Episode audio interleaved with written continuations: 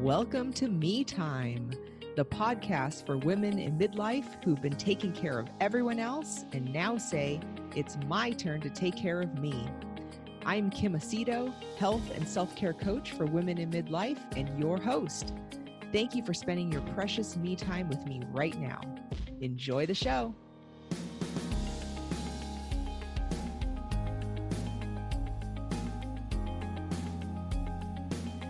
Okay, so today I'm here with Karen Hinton, and I'm going to tell you a little bit about Karen. But before I do that, I want to let you know that um, this is a little longer uh, bio than I usually read um, to introduce my guests, but I want to do so so that you can get uh, a better idea of who Karen is and and why we're going to be talking today, and uh, it just really gives you some really great background on on the conversation we're going to have. So, uh, let me get into it here, and then we'll uh, we'll talk to Karen.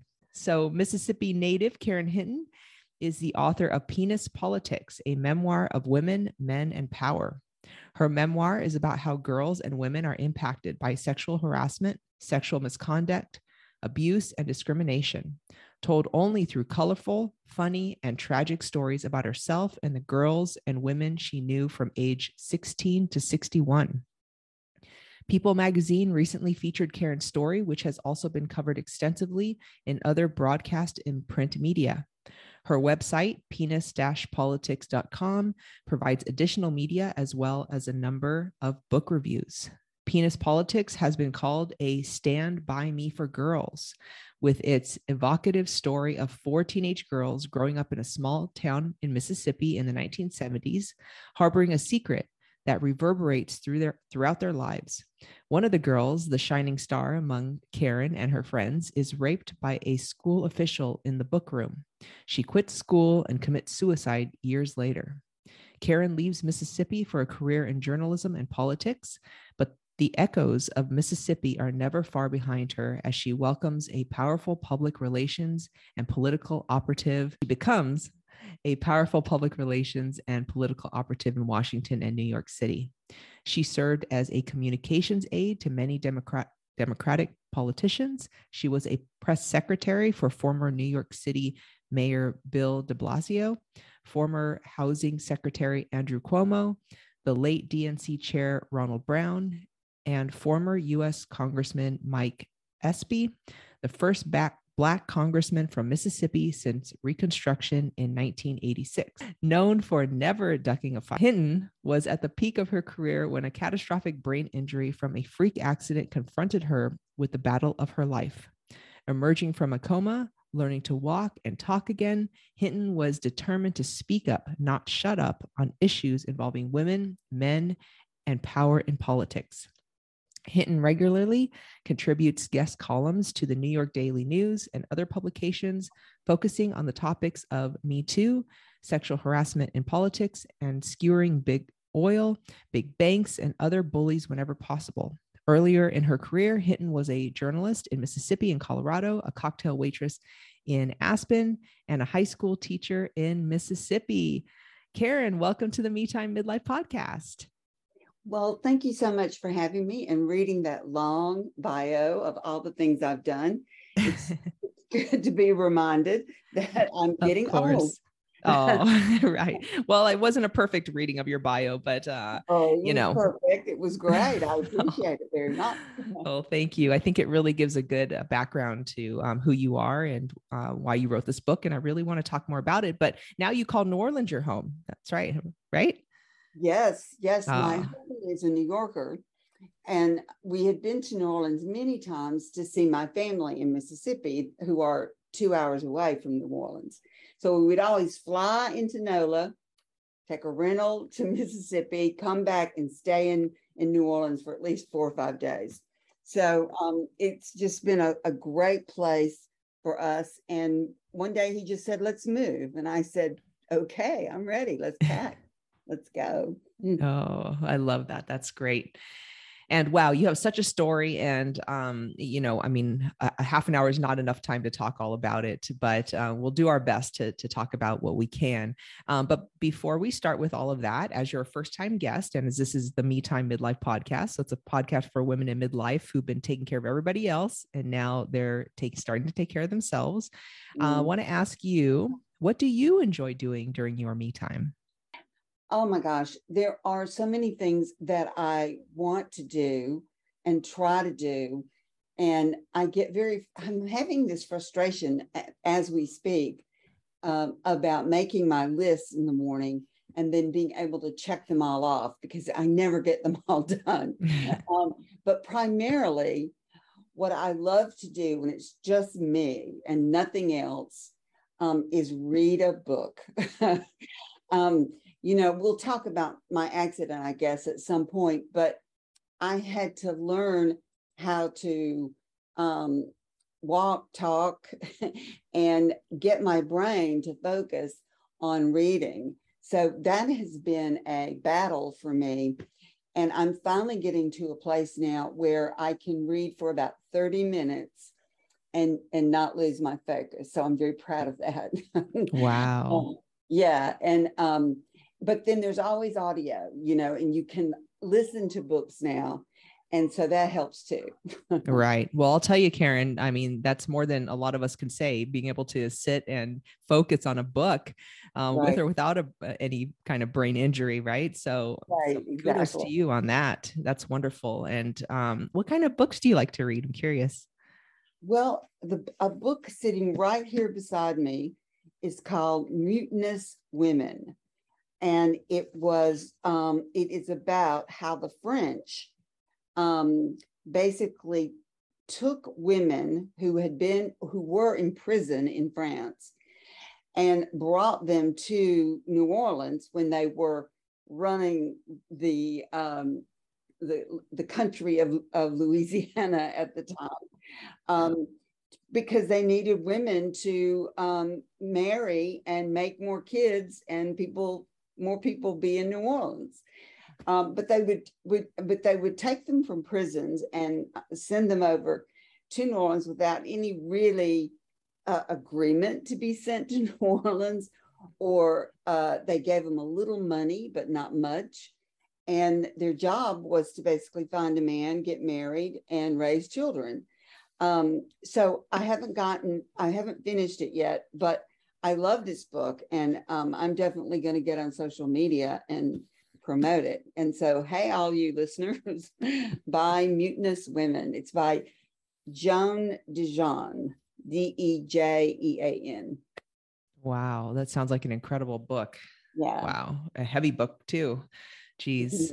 Wow. Well, thanks for sharing that. And um, I, I, also wanted to bring up because I talked with you the other the other day, and you talked about how important exercise is for you. Yeah. And I'm just, you know, that's that's one of my messages here. Is uh, of course we want to move our bodies so we can be healthy and we can feel good and we can live longer and all the good things that come with exercise. But I'm wondering if you would just share, uh, you know, how important exercise is for you and why. Oh, I, am really glad you brought that up um, because every mo- this morning, I, I'm actually here in New York City today because I'm seeing my daughter, Tally, who lives in Brooklyn, and I'm helping her with some of her summer school classes that she's doing at CUNY Tech in Brooklyn. But I but this morning I got up and I went for my run because I have to do it or I don't feel complete at the end of the day. And it's a more mental thing than a physical thing. It just gets me to thinking about my life and what I want to do with it and who I want to see and who I want to talk to and what I've forgotten to do. Um, I have some problems with it. if I don't write it down, forget it. It's not happening. Um, so that run sort of stimulates my brain and gets it moving. And it just lets me kind of just plow through any concerns I have. So physically, yeah, it's great. And, and we should do it for that reason as well. But mentally, it's also a really good daily practice if you can find the time to do it. Um, and uh, I'm I'm lucky in some ways. because the accident really did change my ability to work um, with others and and hit deadlines and, that, and that sort of thing.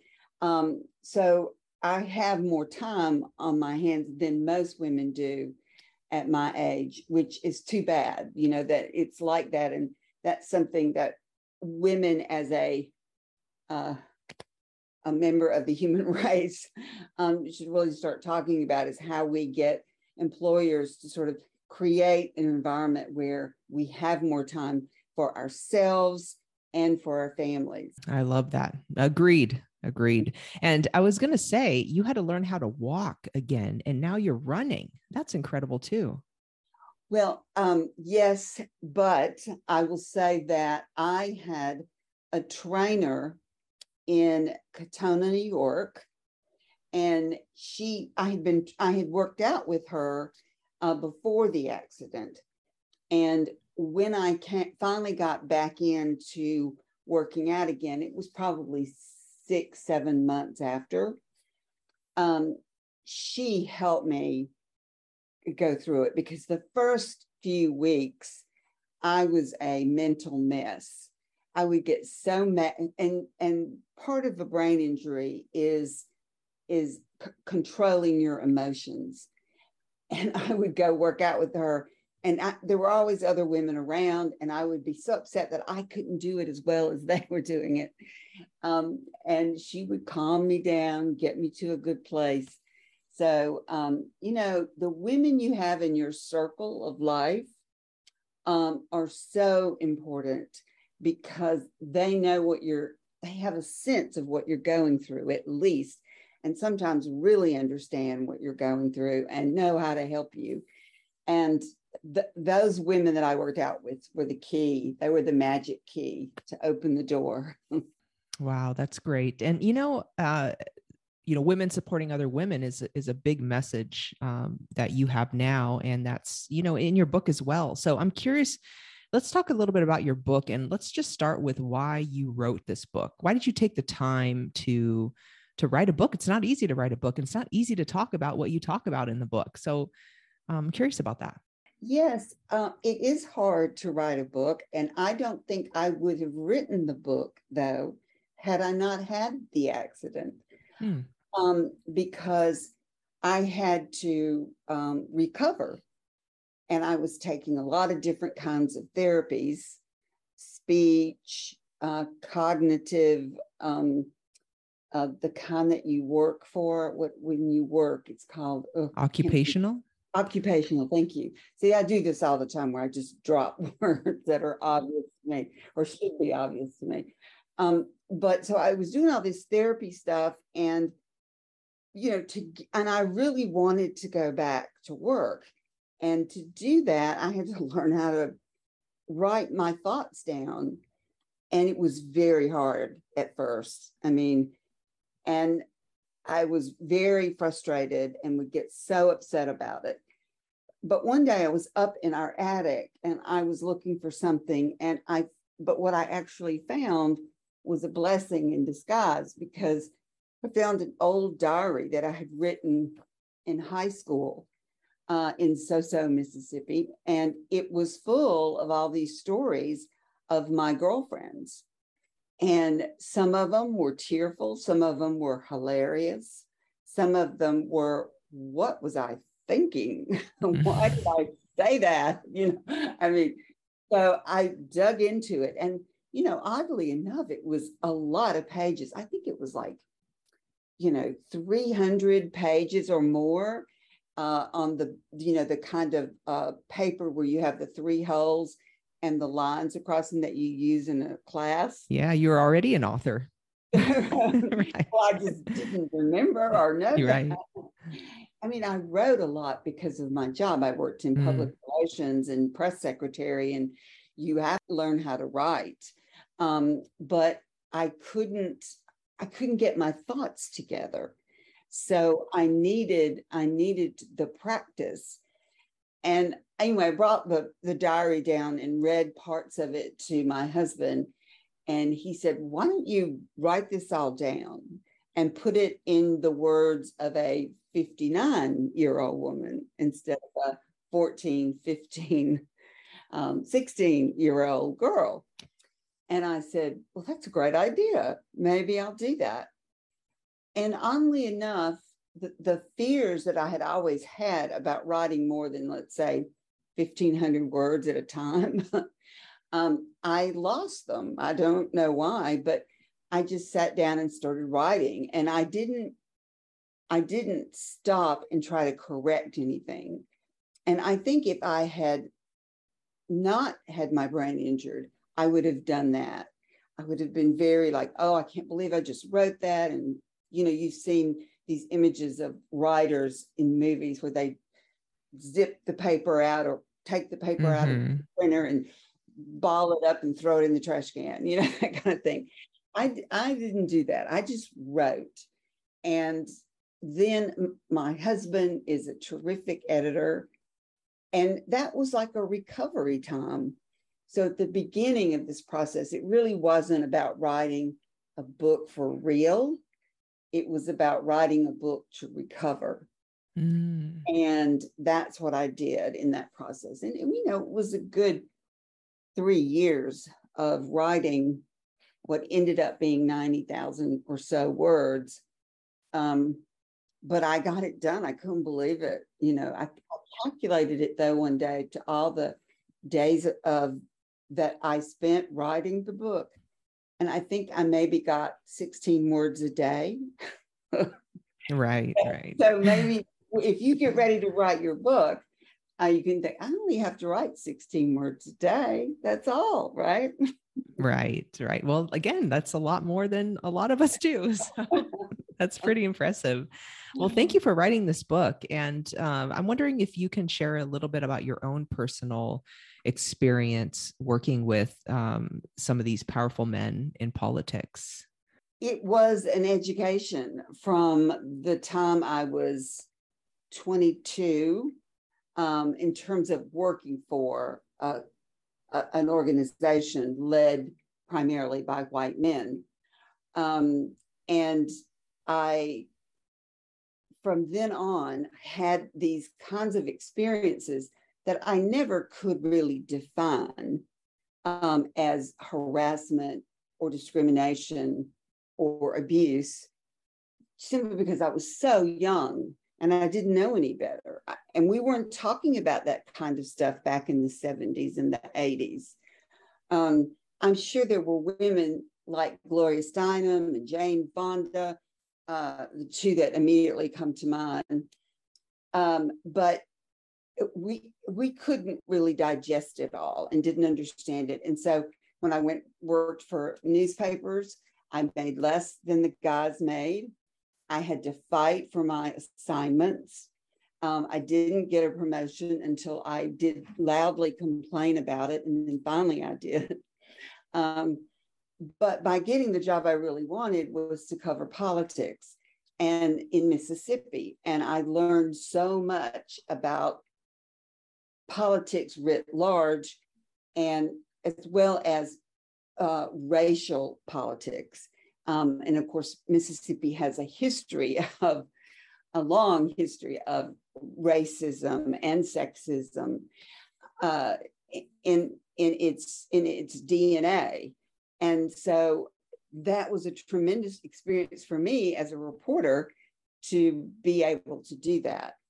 Um, but you know again white men controlled everything and you know i had to work really hard to get what little i got. Um, and that made me want to work in politics. I no longer wanted to just observe it and write about it and collect information. Um, i wanted to, to write about it from the perspective of what I thought and work for people who I thought were going to do what I believed to be the right thing. So that led me to Mike Espy, who, as you said, became the first Black from Mississippi to go to Congress. Um, and then I went to work for Ron Brown, who was the first Black chair of the DNC. And uh, that was also a great experience because I got to meet so many people who were really wired in Washington, D.C. at the time. Um, and I learned a great deal from them about the political scene. So uh, by the time I got to uh, work for Andrew Cuomo when he was housing secretary, I really understood Capitol Hill by working for Mike Espy in the House, but I also understood how to deal with national political scenes where you're trying to figure out who's going to be your presidential candidate and who's going to win the primary. And that's what happens at the DNC year round, um, trying to figure that out. And I'm sure they're doing that right now, trying to figure out is Biden going to run or is someone else going to run in 2024? So great experiences. So, but, but by the time I got to Andrew Cuomo, I really sort of was understanding how Washington worked. And the one issue that was always plaguing not just me, but practically every woman in Washington was uh, sexual harassment, um, sexual overtures, sexual misconduct between women who worked for a, a, male member of Congress or who had a chief of staff who was man, and they usually all were men. There were some women chief of staffs, but not many most of the women did the leg hard work, you know, um, in the office. And you, ha- I had to learn how to deal with that and how to avoid it as much as possible, which is what I did. I just tried to stay away from it. So if I got a, a flirt or an overture or something said to me, I walked away from it. I never reported it though, because I never felt like I had the right to report it. Um, and that only started to become a much bigger issue um, by the time Bill Clinton is president, and he has, as you know, you know, women coming and uh, talking about experiences they'd had with him when he was um, wanting to have sex with them or some type of sexual misconduct, leading finally to Monica Lewinsky, who unfortunately was treated so badly by not just the Democratic Party, uh, Democratic consultants, um, but also by the mainstream media and the way she was treated then. I'll stop there in case you want to ask anything. I've gone on for too oh, long. Oh, yeah, no, no, this is great. I'm so enthralled with what you're talking about. This is wonderful. Um, yeah, thank you for sharing all of that. And you know, so much is, has happened with the um, Amber Heard and Johnny Depp trial yeah. and and and all of that and um mm-hmm. and I know you you talked you talked to me last time about um there are women there's a group of women I guess on Twitter who are protecting Andrew Cuomo saying nice things about him um and then the same is happening now with uh with Amber Heard as well I'm I'm seeing that there are women who are um right. you know saying bad things about her as well uh she lost this case um I'm curious, you know, why do not all women, but why do you think some women, um, when when really we need to be coming together to support each other, to listen to each other, to believe each other's stories, right?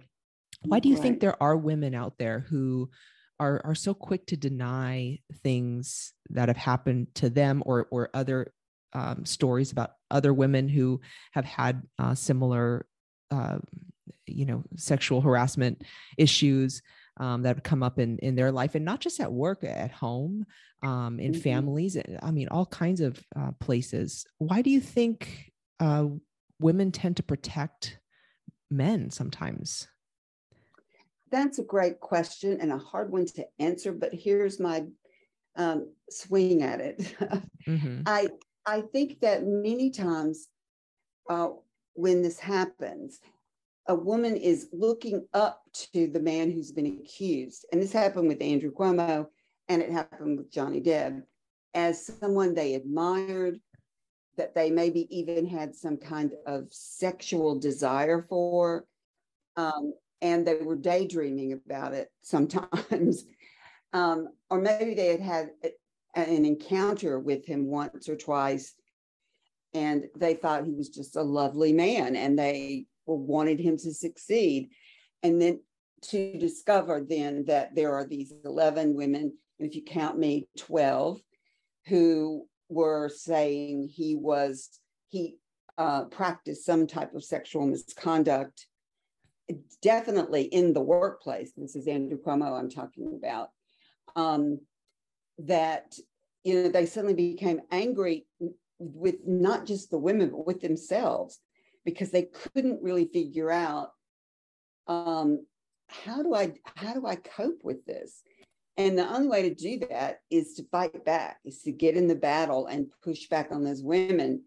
Um, but that that hurts them um, because it just makes the fight to end this type of behavior in the workplace end or any other place for that matter, but for it to end. And if women stand up as a group um, and really express their outrage and concern and offer up their solutions, um, that's really important because it is so pervasive in our society.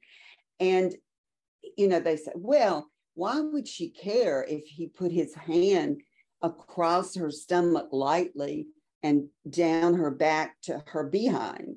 Why would they care? That's not a big deal. And he only did it two times or three times well, I mean, you know, you you're not in that woman's shoes. You don't know all the little things that happened before he put his hand on her back, and after he put his hand on her, her stomach. Um, you just don't know all in the context of whatever it was the relationship had evolved. And I'll just do a side note here. It was very upsetting to me that the district attorneys who looked at the sexual uh, misconduct claims after the attorney general did her report.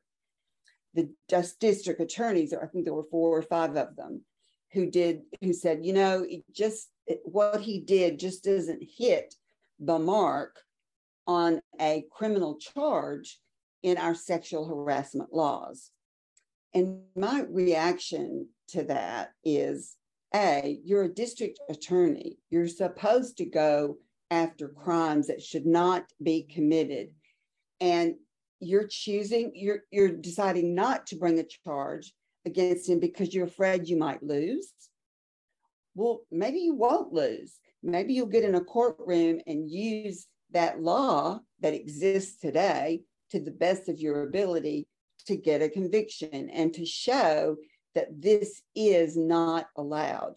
They didn't do that. Not one of them took it upon themselves to get out there and really fight for a right that women have not to be harassed, discriminated against, or abused.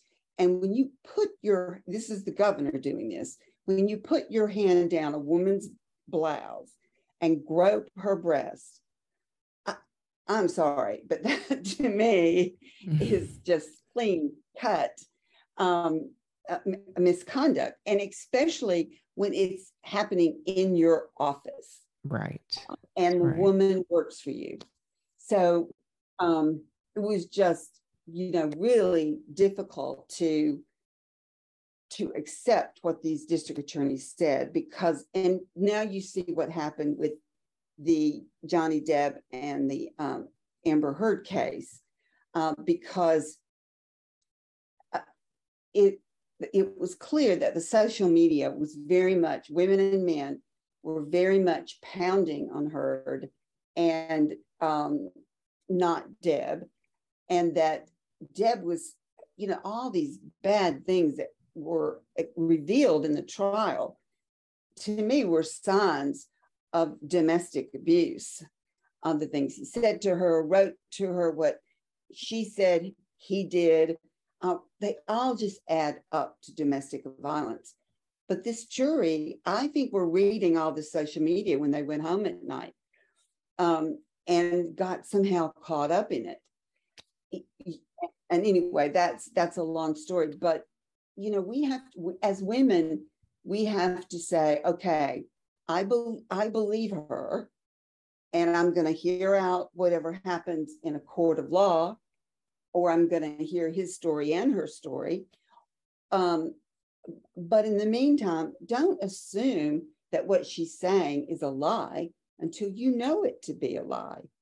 And that is what's happened, what I saw happening with Andrew Cuomo.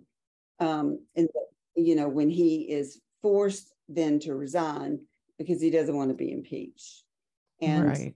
and, and then the resignation creates the stir among, I'm not saying it's a large group, it's a small group of women who are very vicious online. And, and that is something that we have to try to work on um, to get more women to understand that it's it's worth and even if you don't get online you do nothing on social media but just internalize the fact that you know it's very likely this woman is telling the truth. And so let's see how it plays out. Instead of just immediately thinking she's lying. Yeah i mean I mean, men have a part to play in this, and and they they need to stop this behavior, obviously. Um, and women also, we need to speak up and speak out about what's happened to us. I mean, honestly, Karen, I don't know one woman uh, who has not had some kind of a, a pass, an unwanted pass uh, made at her. Um, I visited my parents recently and um, I brought home some of my yearbooks from high school and junior high, and I was looking through those yearbooks and, uh, you know, looking back at pictures of boys I went to school with. And, you know, there was stuff happening at my school and, and every school, and stuff happened to me and stuff happened to my friends. And we just, we never talked about it, you know, and, and I really love your message about, you know, we, in the very least, we need to speak up about what has happened to us. And um, we need to tell each other and we need to support each other as women um, and we need to come together. So I, I, really love your message, and I wish we had more. We're just about out of time, Karen, but I could talk with you for hours.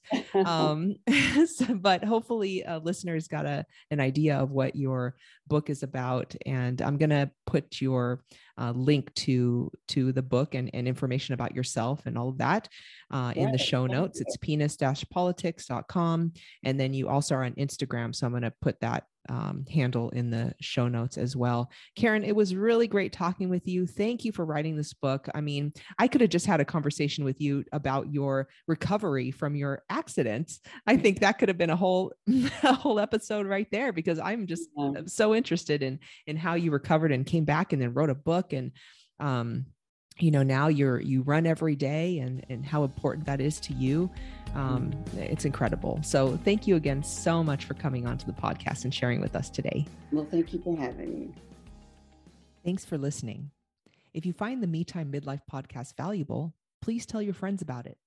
And if you haven't yet you can also subscribe to the podcast or leave a positive rating or review which is always greatly appreciated. If you're on Facebook, you can stay up to date with the latest episodes by following my coaching page, Transformation Wellness for Women. And finally, if you've been taking care of everyone else and now say, it's my turn to take care of me, I invite you to join our Me Time Midlife community on Facebook, where we continue the conversations we have here on the podcast. Simply go to metimemidlifepodcast.com and click on Me Time Midlife Community to learn more and join us today. It's an honor to produce this podcast for you. So thank you again for listening, and I'll see you next time.